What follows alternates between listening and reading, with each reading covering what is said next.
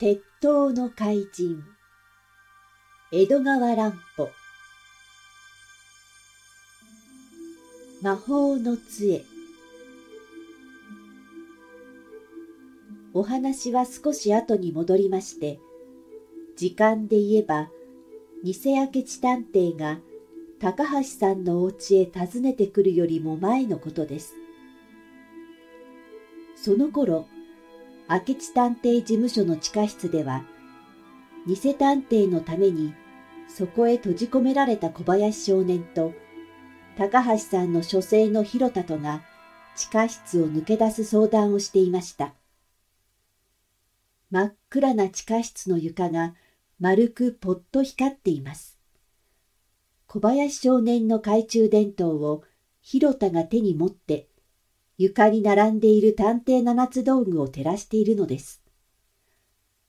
小林少年はその七つ道具の中から銀色に光った30センチほどの長さの筒を取り上げて説明するのでした。これは魔法の杖ですよ。たった30センチの筒がたちまち3メートルに伸びるのですよ。へえ、本当かい。広田はびっくりしています。ほら、ごらんなさい。伸びるでしょ？手品師の持っている杖と同じ仕掛けです。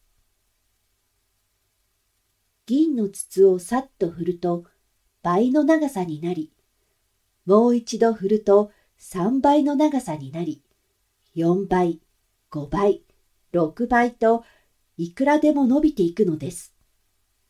それは写真機を載せる三脚と同じ仕掛けで、銀色の筒の中に少し細い第二の筒があり、その中にまたもっと細い第三の筒があるというように、十本の筒が重なり合っていて、それを次々と引っ張り出せば、おしまいには十倍の長さに伸びる仕掛けなのです。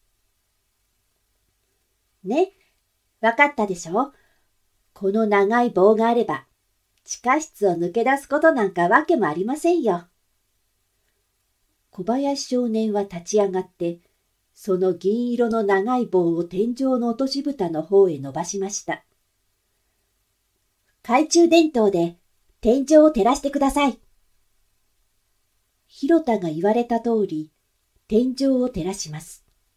その丸い光の中に落とし穴の蓋を止めている金具が見えます。小林くんは背伸びをして、長い棒の先でその金具を横から叩くようにして、とうとう外してしまいました。すると、バタンと音がして、落とし穴の蓋が下に下がり、そこに四角な口が開きました。小林くんは、七つ道具の中の絹糸の縄ばしごを手早くほぐして、鍵になった金具のついている一方の端を天井の四角な穴に投げ上げ、うまくそこへ引っ掛けました。金具は何かに引っかかったら、決して外れないようにできているのです。縄ばしごといっても、はしごの形をしているわけではありません。丈夫な黒い絹糸を何十本も縫い合わせて、40センチぐらいの間隔で大きな結び玉がいくつもついているわけなのです。僕らをここに落とした悪者は、もう出かけたに決まっています。上には誰もいません。僕が先に登りますから、広田さんもすぐ後から来てください。小林くんは慣れたもので、まるで猿のように細い縄ばしごをスルスルと登っていきました。広田は小林くんのようにうまくは登れませんが、それでもやっと上の部屋にたどり着きました。あいつはどこへ出かけたんだろう？決まってますよ。明智先生になりすまして、高橋さんの家へ乗り込んだのです。